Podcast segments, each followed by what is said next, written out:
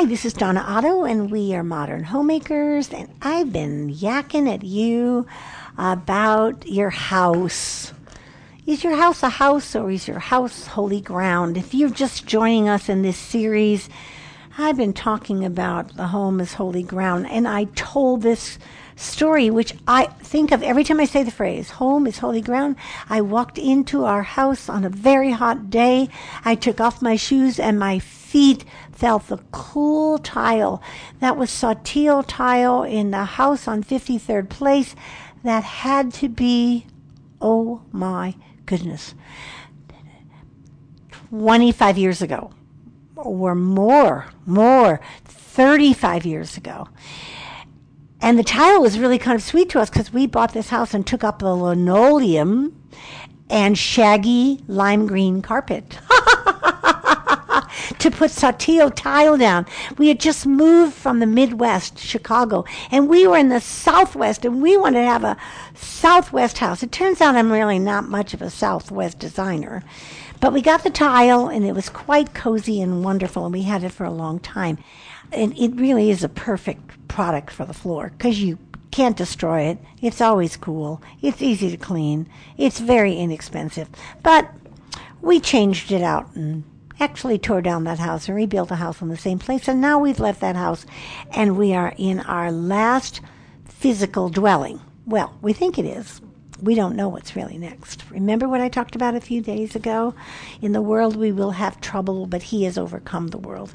Whatever our trouble is ahead of us, God has already overcome it. Been talking about the various places in your home, that your home is all holy ground, that you have an opportunity to set the thermostat to make it a holy ground. And then I've been going room by room. Now, I want you to go with me for just about 30 seconds and think about the kitchen. What do you feel about the kitchen? I'm counting.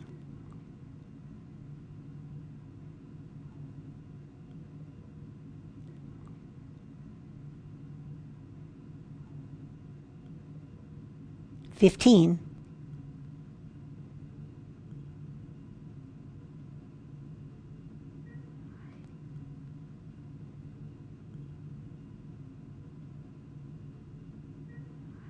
Thirty. Thirty seconds. What did you come up with? Well, I did it to myself before I came on air. Necessary, beautiful, aromatic. Wasn't that a good word? But I thought, I love the scents and smells in the kitchen. Now come my organized ideas about the kitchen, and I can't help it. I'm an organizer, and I've talked about the kitchen for decades. A hot place, a cold place, a frozen place, a wet place, a dry place, Yikes. You know what it is? It's a complicated place. And I can be very territorial about my kitchen. Can you? No, you can't come and help me because I don't want you to come and help me. Because why? Well, because you don't do it my way. That's all. I mean, I hate to say it, but it's a, for all the reasons I've ever said no to anybody, it's because you don't do it my way and uh, and you don't do it my way. Now I have a couple of groups of people in my life, three or four, who have been in my home so many times, and I guess they love me enough. They know where everything is. They know where it belongs. They put it back. They know how I like it to be washed. One of the young women in one of my young groups, she says, I'm sorry, I don't wash dishes your way, but I'll wash them my way. And she does wash them very well, I must admit. So I don't want you to help me because I don't want to do it your way. Or better than that, I don't want to do it again after you're gone. Now that says a lot about how uh, persnickety I can be. Now, when I was a young woman, I didn't want you in my kitchen because my kitchen was a disaster. I'm a very messy cook. I have always been a messy cook. I will always be a messy cook. The reason why I started wearing aprons was because I went home from whatever I was doing in good clothes and I had to make a dinner and I had three things of that dinner on my person before I was even finished cooking it, much less eating it. So I thought, no, no, no, no. And the other thing is, while I don't like to go shopping. I definitely don't like to go clothes shopping, and I don't like to change my clothes. I try to get dressed once a day in the same kind of clothes I can wear all day. And if that sometimes means I'm going to something in the morning that's a little dressier, I'm wearing something a little dressier than I really need for morning, it's okay, because I don't want to go home and change my clothes. So putting an apron on was always allowed me to do anything. So I could prep in the morning for something at night because I had my apron on. I wore aprons. I had a collection of aprons. I've even had an apron birthday party. I was a messy cook. I am still a messy cook. And when you came to my kitchen, I didn't want you in my kitchen because the counters were dirty. There were cutting boards with remnants on them. And then somebody told me, well, maybe what you could do is have something that people could come into your kitchen and help you with. And I, I, I remember saying this to my friend. I don't want them to come into my kitchen, period. I think I want to say to you, go sit down over there and be quiet till I'm done in the kitchen. now, I hope I never said it like that, but I think I might have said that. Like, no, no, no, don't help me. Just, just sit down and rest, which means, you know, what's that code for don't come in? So this friend encouraged me by saying, well, have some things because the kitchen can be an intimate place. I thought that was brilliant. You know, last minute things that early guests can do. Butter in the dish, ice in the glasses, water in the glasses. Could you check for spoons and salt and pepper shakers and things like that? They're very practical and I really need them to be done. The reason why I was not welcoming people in because I didn't want anyone to know what a messy cook I was. I didn't want them to clean the kitchen the way they wanted to clean the kitchen. And the Lord began to show me, as I have been trying to show you, that this home of mine is holy ground. First of all, it doesn't belong to me, it belongs to Him. And we, my husband and I, have, without a shadow of a doubt, in all the years that we have done ministry, quote unquote, practical, organized in the church, parachurch ministries. We have done the most ministry. What does the word ministry mean? Service. We have served more, loved more, listened more, encouraged more in our home than any place. I suppose that would make our home holy ground in and of itself because there have been many people who have come to our home and made it holy ground. They've made this place that we try to make safe scenes of holy ground activity. I also, in the early days, had a very disorderly world, and if you've ever heard me tell the Elisabeth Elliot story, you will know that she challenged me by saying, Don't carry a Bible unless I'd swept under the bed. Years later, I said to her, Did you ever look under my bed? because I, I was still stunned. I'm still stunned by the sentence. I, I, have never used it myself, but I've quoted it so many times. Like, don't carry a Bible unless you've slept under someone. What do you? Who's looking under my bed, and why should I sleep under my bed? And beds are places where people store things, and who knows what I had under my bed in those days.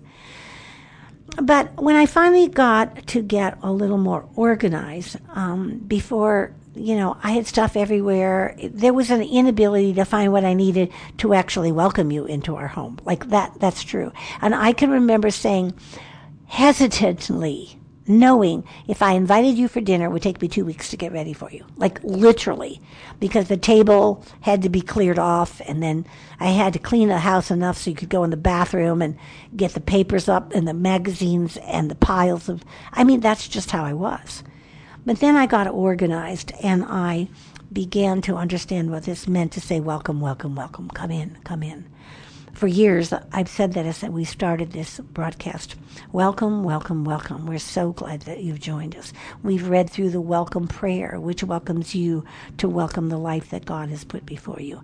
And the kitchen is more than cooking but it does start with the basics. And I want you to know that the basics of getting organized um, you can find in my book Get More Done in Less Time, which is available on the website. You can also find it in um, seminar, which I've taught and videoed and is available during this pandemic time at no cost. Also, Get More Done in Less Time.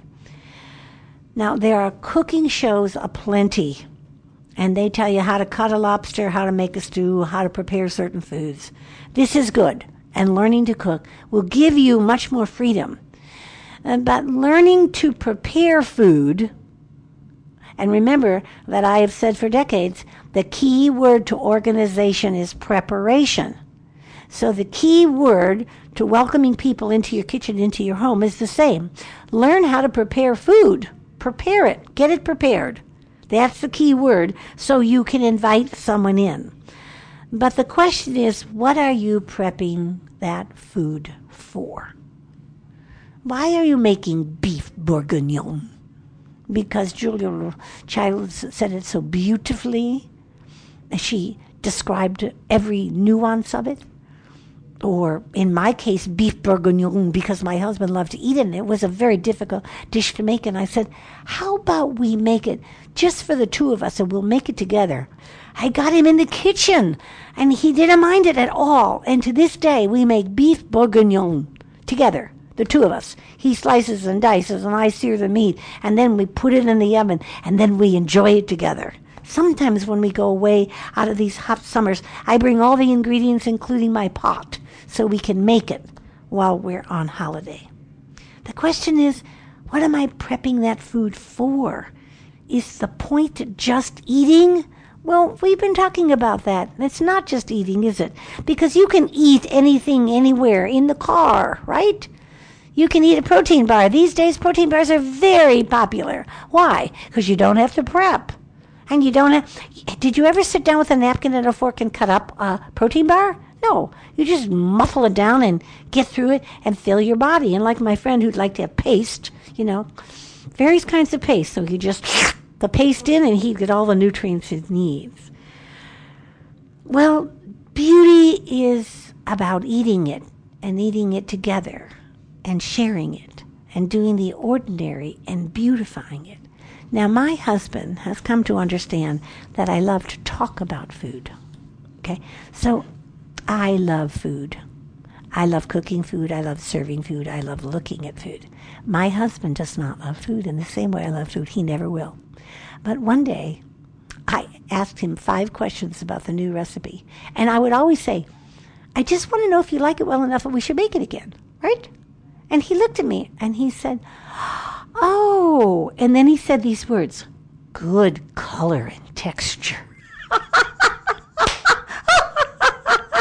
can still hear him and see him, and I thought, You big tutor, you just think you're going to get me off your back. And it worked.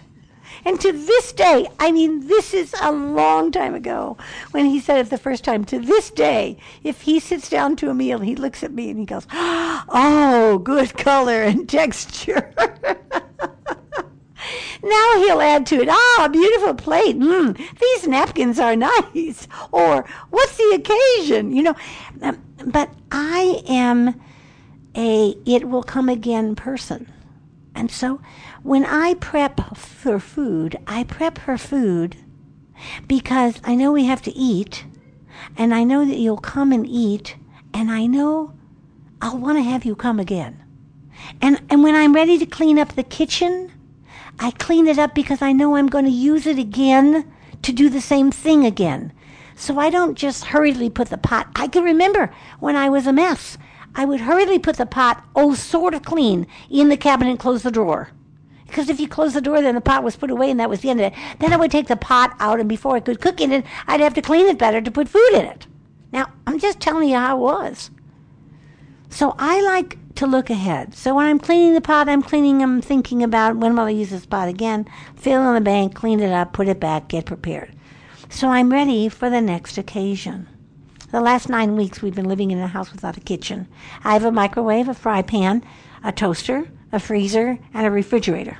It's hard to do, but I want to serve my husband nutritious meals as best as I possibly can. I'm grateful for the women and families who have brought us meals over the last few months, and especially in the last four weeks, I feel like a new woman not having to do that routine three times a day. So, this cycle of menu planning, marketing, getting food prepped, and not just during the virus, so we can cook it and clean it up and do it all over again. Have you heard me talk about that before? It's about serving. It's about the exchanged life, which I mentioned last time we were together. It's about doing. It's about the drama of charity, as Howard calls it. Not political or the system, but in our homes kind of charity. It's not about feeding the poor, it's about feeding the poor in your home. It's about the beggars at the door. It's about sharing what you have. Nathan Foster, who is the son of Richard Foster and does some podcasting for an entity called Renovare, he tells the story about his father in law that I just love. I, I just love it. It just speaks to my soul.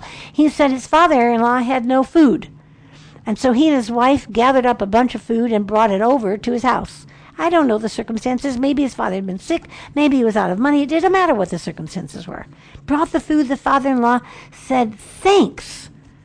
And they called him back. No, he called them back and said, Oh, thanks. And he held the phone up. He said, Can you hear? Everyone in the neighborhood is coming and eating with me today. And here was a guy who didn't have food. Whatever the reasons were, doesn't matter. Someone brings him food and he generously shares it with others. Now that that's a story. That's a reality.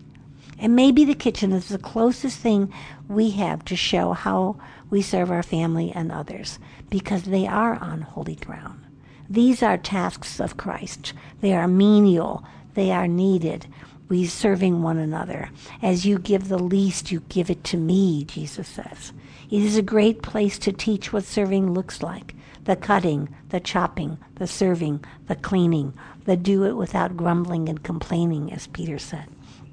I can remember my daughter when she was 11 years old, and her best friend dressed up, and they put little paper doilies on their heads and little fussy aprons, and they served dinner to Elisabeth and Lars, uh, Elisabeth Elliot and her husband Lars, and Lars's mother while they were on a trip. It was a sweet picture, a sweet service, a sweet time for them.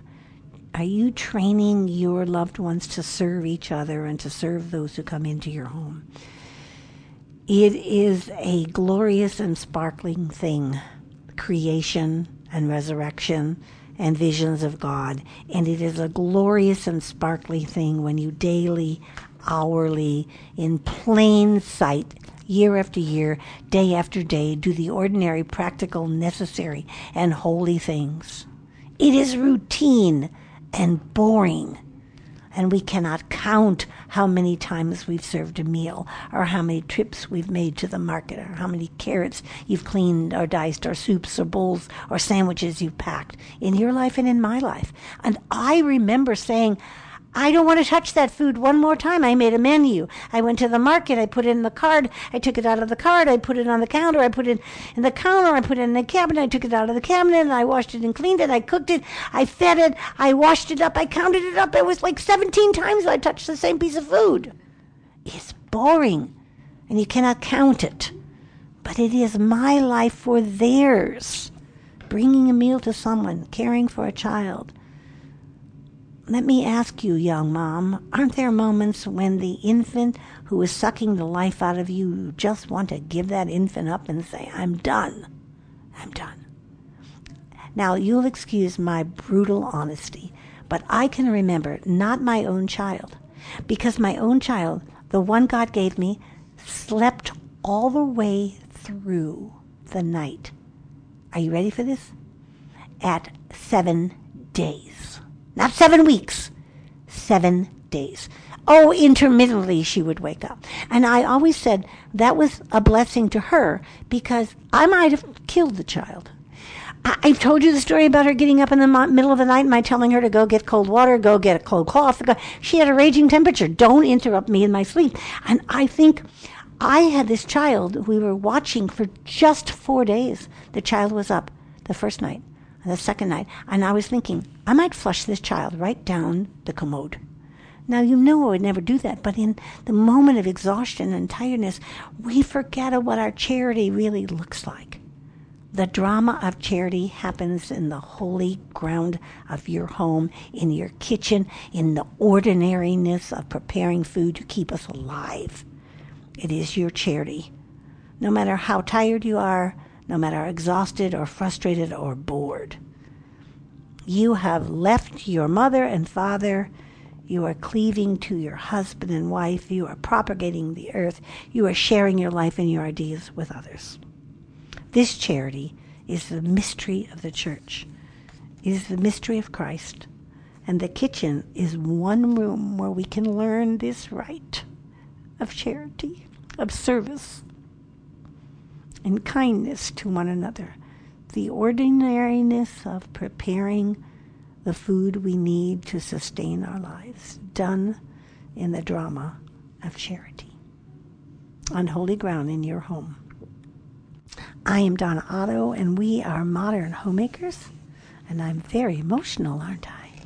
Remember, the common begin and the uncommon finish. Go out and make it a very uncommon day of ordinary food in your kitchen. Holy ground.